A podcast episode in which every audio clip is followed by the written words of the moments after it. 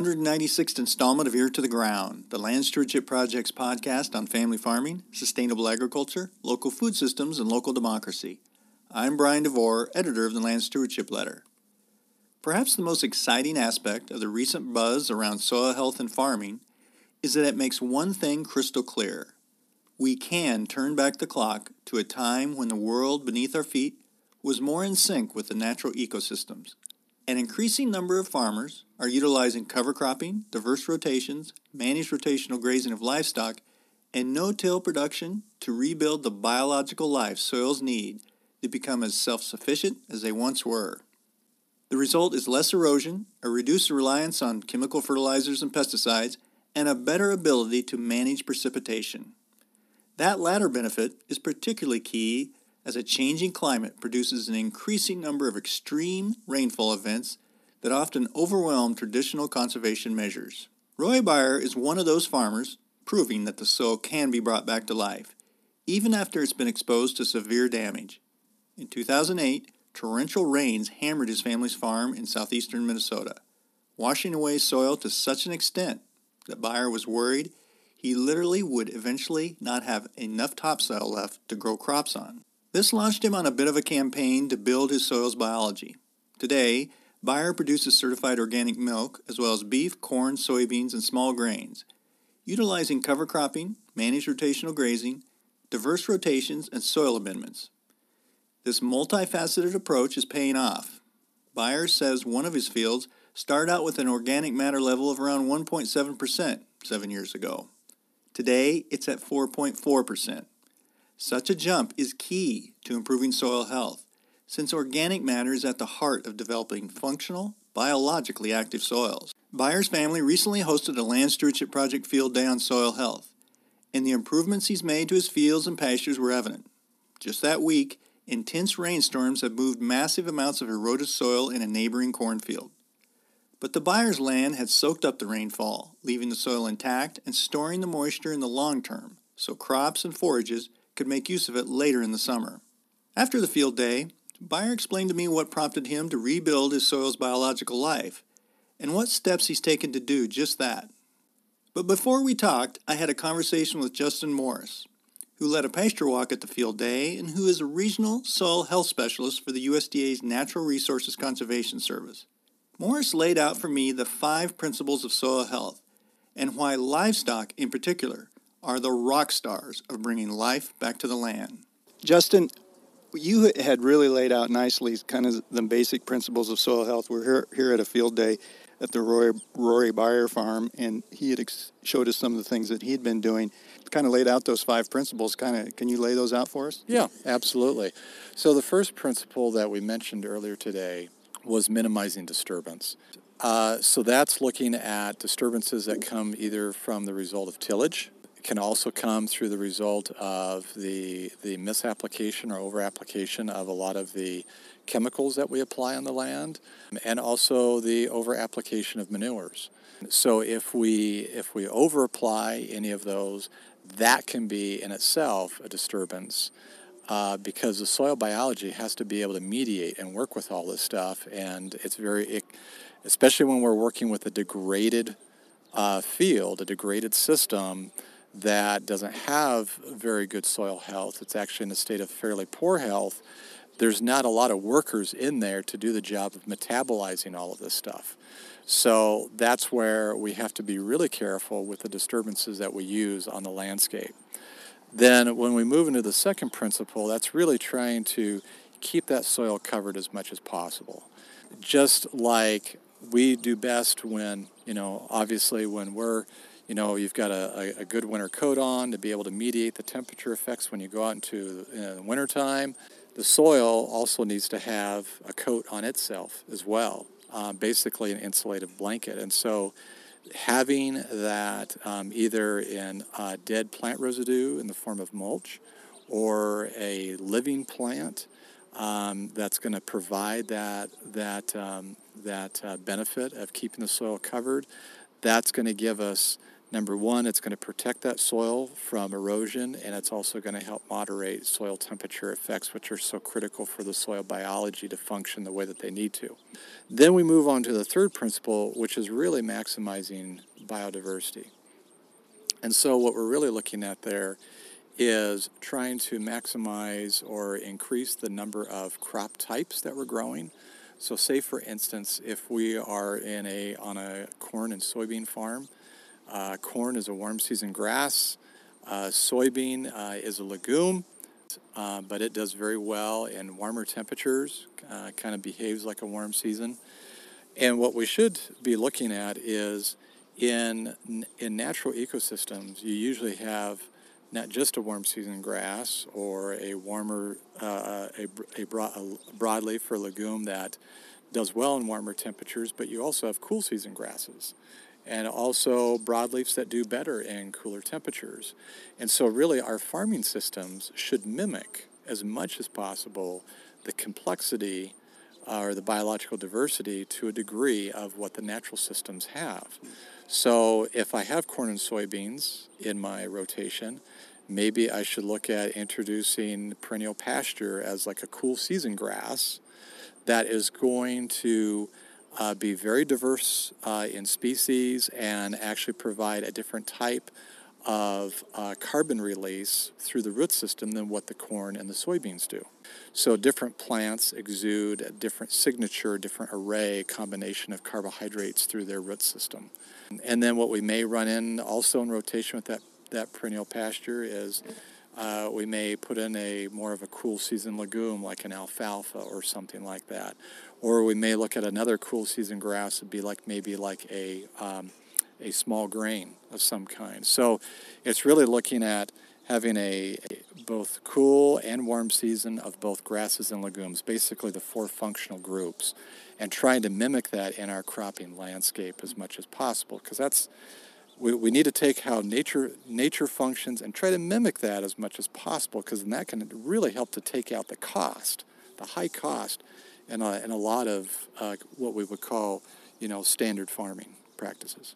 And then we'll move into the fourth principle, which is uh, really looking at having a living root in that soil 24 7, 365, because we've learned that a, a living plant exudes or releases anywhere from 10 to 40% of the carbohydrates that it photosynthesizes. Mm. To me, that was a revelation when I learned that because it's like, wow, I didn't realize that roots were were more than just a site of absorption. That's what I've always thought they were, but it's actually a site of two-way exchange. The plant is absorbing mineral nutrients um, from from the soil, from the soil, and working in tandem with the soil biology. But the plant is also releasing out to that soil biology carbohydrates, because of soil biology, the bacteria, the fungi, the nematodes, the earthworms, they can't make their own food. They can't make their own carbohydrates. Plants do that. So plants are the interface between capturing solar energy and getting that into the soil biology. That it has to all pass through a plant in order for that to take place. I think that's a really great point. It make it explains why more of the field days I'm going to they're digging uh, soil pits to show the root structure. Yes. Because before it'd be like, well, how's this cornfield looking, or how are the beans looking, or, or even the small grains. But it's really it, it, yep. that hidden part of it is sounds like it's so key. Exactly, exactly. So what's going on below ground is extremely important to what we see going on above ground. So when we delve into this fourth principle of having a live root, we in the ground 365 uh, days out of the year, we're really looking at okay, when our cash crop is harvested, do we have a window of opportunity where we still have some growth in the fall that we could have a cover crop planted in that fall time period? Say, for instance, if I'm coming off of corn silage. Corn silage is usually coming off early September or somewhere in that region. We still have some growing degree days left that we could plant a cover crop in there um, and there's different ways of getting cover crops in uh, either right after the cash crop comes off or or interseeding or overseeding into the cash crop so that we have a cover We have green plant material that is photosynthesizing and continuing to feed the soil biology in the fall. And then, if it's a cover crop that won't winter kill, it'll overwinter. Then it'll start continuing to grow in the spring and continue to feed the soil biology. As we feed the soil biology, we're feeding the mycorrhizal fungi and the other soil biology that is going to help make those glues that's going to help the soil particles to start adhering together to make stable aggregates because aggregate stability is so critical to getting good water infiltration and water holding capacity. Now we're going for number five, which is really integrating the livestock using what I what um, has been called adaptively managed high stock density grazing. And so that's really looking at not just putting animals out on the cropland or just kicking them out to the pasture to just continuous graze, but to actually move the animals in a sequence using daily moves in a way that mimics the grazing patterns that the bison the, uh, implemented.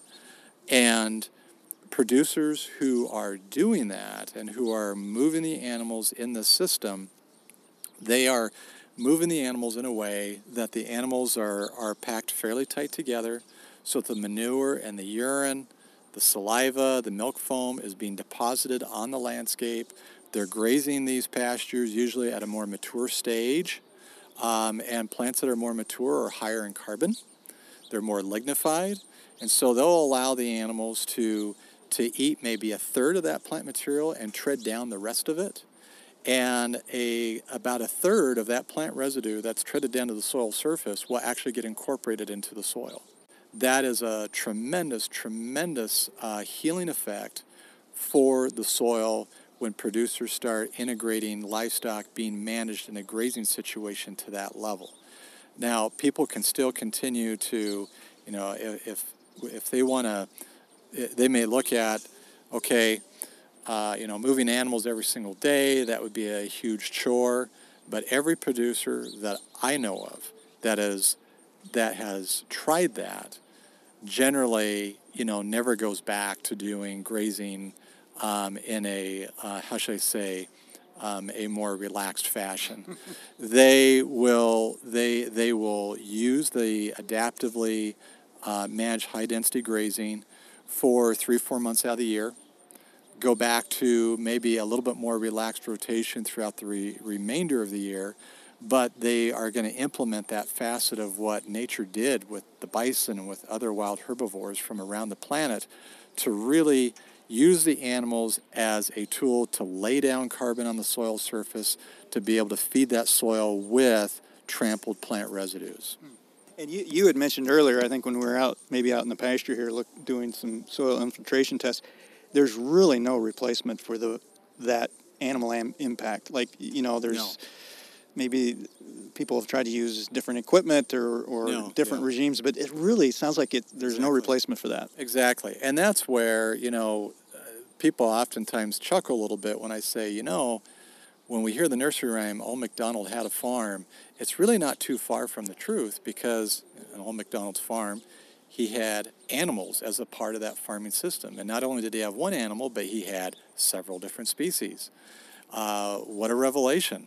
Uh, if we go back to our grandparents' and great grandparents' time, virtually all farms had livestock to some degree or another. They had chickens, they had pigs, they had cows, uh, they might have had some sheep in there, maybe some horses but uh, every farm and corp- livestock were a central component of the farming system.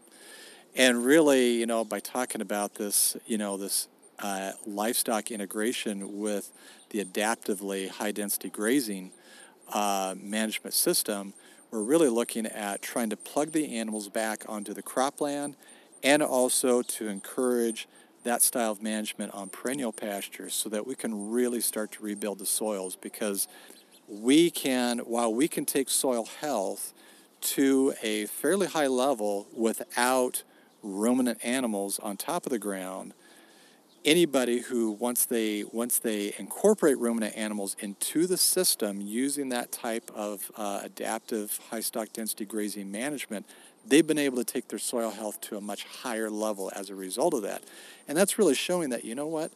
Animals were supposed to be part of the system in the first place. Mm-hmm. Right. That's part of the natural ecology of the land in which we live in because our soils, in large part, and most of central U.S., across the Great Plains and much of the Midwest, were built with herbivores grazing tall grasses.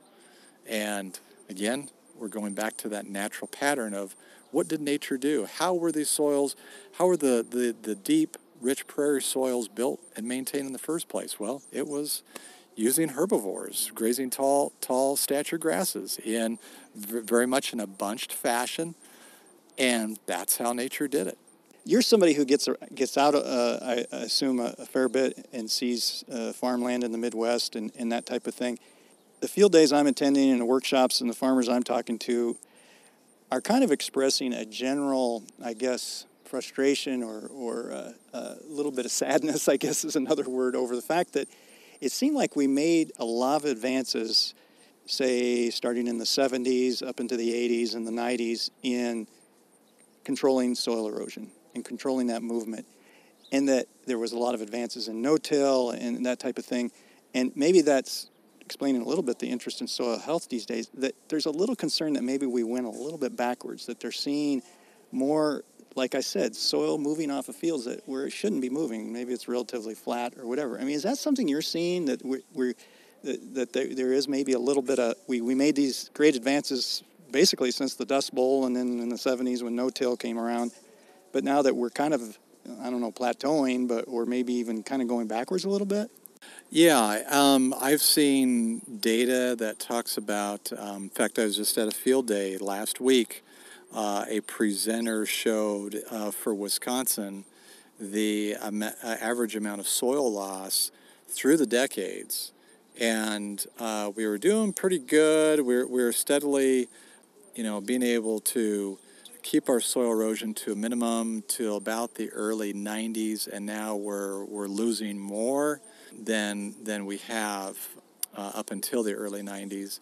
Probably part of the, the, the explanation with that, and, and, I, and I don't think there's probably any one single uh, component to it or not, but a lot of folks who tried no-till in the 70s or 80s, uh, a lot of them didn't incorporate cover crops at the mm-hmm. time. Mm-hmm. And one of the things that we've seen is people who try something, usually the first two or three years, especially with no-till, you kind of see yield drop, yield drop, yield drop, and then after about the third year, then if they stick with it, then oftentimes they start to see a little bit of an increase. And if you're going to do any of these, what I would call soil health promoting practices of no-till and cover crops and grazing, you really need to be using all three of them mm. as much as you possibly can.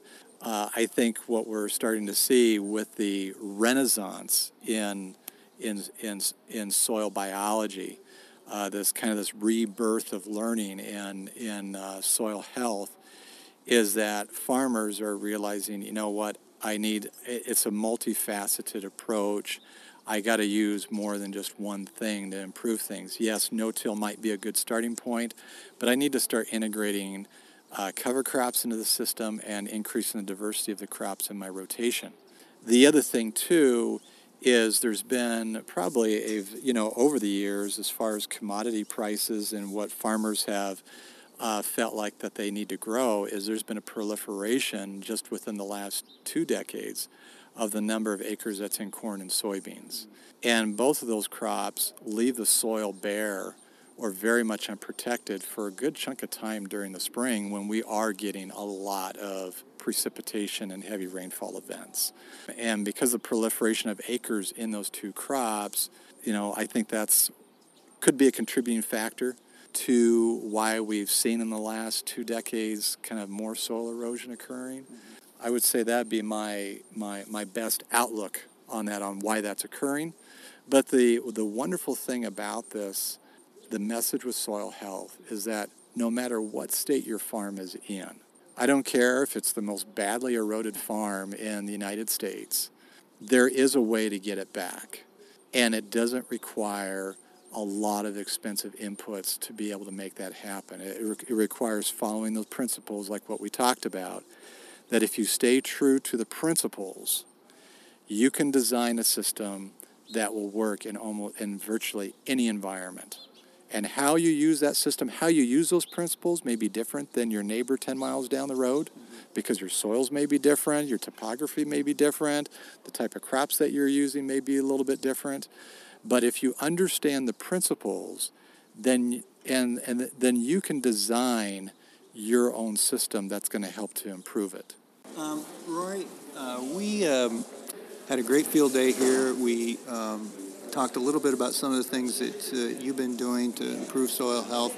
But you had talked at the beginning of the field day, you had really started it off by talking about what got you, I guess, what opened your eyes or got you, you said almost kind of, kind of on a, a campaign to improve your soil health. And, and that was some things you were seeing that you weren't really happy with, with some of the things going on uh, in some of the fields. Maybe you could talk a little bit about that.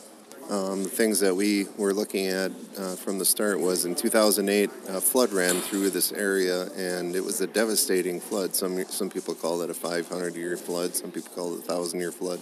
But anyway, we got 17 inches of rain dumped on us in under 24 hours. So there was massive washing of the soil and and uh, problems with that. And so at that point, we began to wonder, well, we've got to keep some cover on this ground to keep it there because if we have an event like this again, we won't have any topsoil left to put crops in. So then we, this even this like past spring here, we had six inches uh, in a day's time, and the washing was devastating. But lucky, luckily, we had implemented this um, over the last five six years, and we began to see that the soil uh, was starting to hold better and uh, biological life was coming back, um, both um, plants, animals, uh, and in the soil. And so um, that's really what got us got us going on this whole thing. What we what we've been doing on our farm is um, uh, we've been adding cover crops and we've been uh, foliar feeding our plants for about the last five or six years, and we foliar feed at least twice a year. And we add uh, the mycorrhizal fungi, and we add some of the other uh, like the liquid fish and some of the things that can really uh, benefit benefit the soil health. And so we consider it feeding the livestock below the soil, and um, in return, it's uh, beginning to show up in the plants uh, out in the field and also in the cows when they come in. They come in out of the pastures. They're healthier. They have less mastitis. The dairy cows do. They uh, perform better, and um, we just we really actually I don't think we even have a vet bill anymore, believe it or not. And prior to that, when we were conventional, we'd have vet bills as high as thirty thousand dollars a year. You know, just trying to figure out what's wrong with our cows, and amazing how uh, nature just kind of fixes everything. Yeah, and so talk a little. You, you said it's not just the cows, but you're seeing it uh, on the, the land itself in the fields. What, what kind of things are you really noticing? Well, the land, uh, especially when we started uh, with the one field day, or with the one field that was out here at the uh, event that we were focusing on, uh, we started with an organic matter of around 1.7%. And we've increased that organic uh, matter percentage up to 4.4%, which is pretty astronomical to move that amount in that amount of years. Yeah, like seven years, Right, yeah. So, I mean, that that's you know, and I think it's really to do with most more so the microbiology in, in combination with the cover crops that's getting us to that point. And that's, I mean, that's significant because uh, uh, basic soil science for years said you can't, you cannot really in a person's typical lifetime improve soil organic matter. But you're proving, you're really proving, farms like you are proving you can. Well, one point that was made during the field day here was that um, uh, most of the research, and if, and if I'm not mistaken, is done at the land grant universities, and, and a lot of it is funded by large corporations. But at the same time, you, start to begin to look at where it's done, you know, and if it's done at these uni- universities where the soil life has ne- not necessarily always been alive, makes a person wonder if it is in fact the soil rebuilding from the soil life and not not anything else really. Yeah, you know, that's a good point. Yeah has it become even more uh, of a priority to try to build soil health in that? Um, I don't know how long you've been farming, but it, it does seem like the we're seeing a situation where the climate has we're bringing getting these more intense storms, and it is maybe some methods that would have worked fine in years past and kept that soil in place aren't working anymore? Are you, do you feel like you, you, you kind of have to step up your game a little bit, I guess?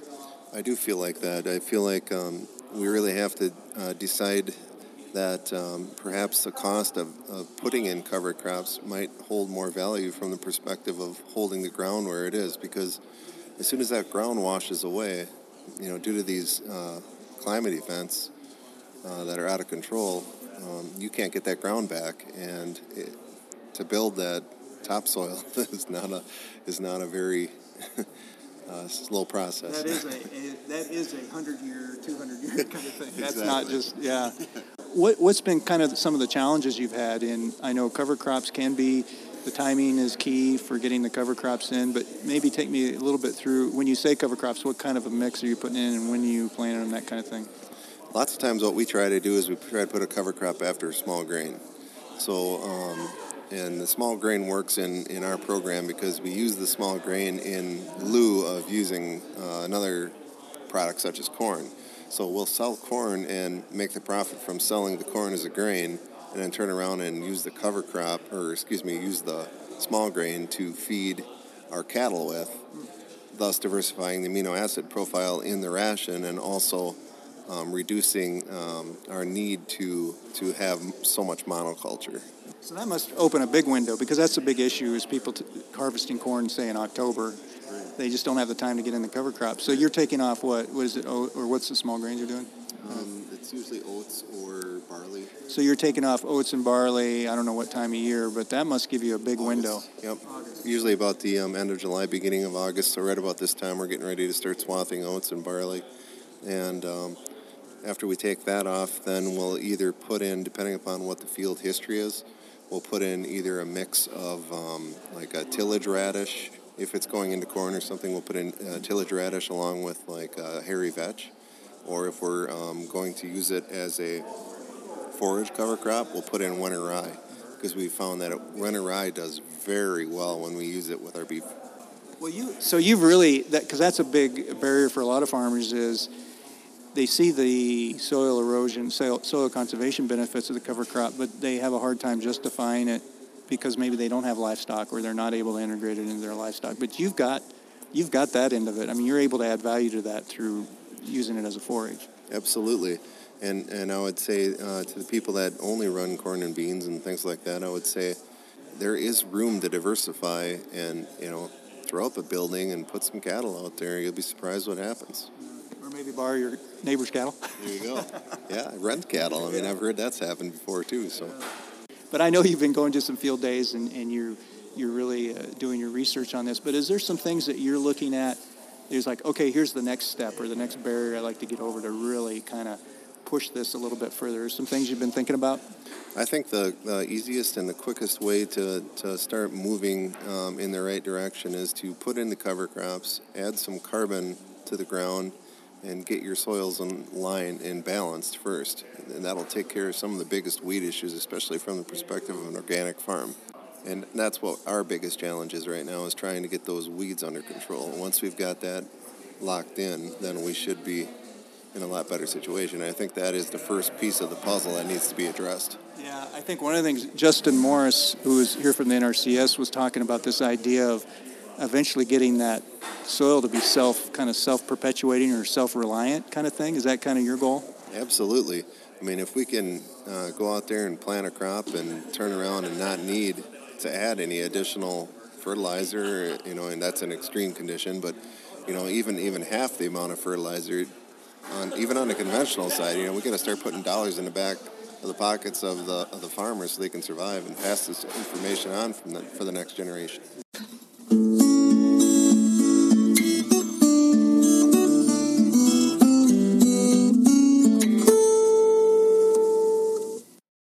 More on the Land Stewardship Project's work helping farmers build healthy, resilient soils, see www.landstewardshipproject.org. If you have comments or suggestions about this podcast, contact Brian DeVore at bdevore at landstewardshipproject.org or you can call 612-722-6377. Thanks to Laura Borgendale, Western Minnesota musician, for Ear to the Ground's theme music.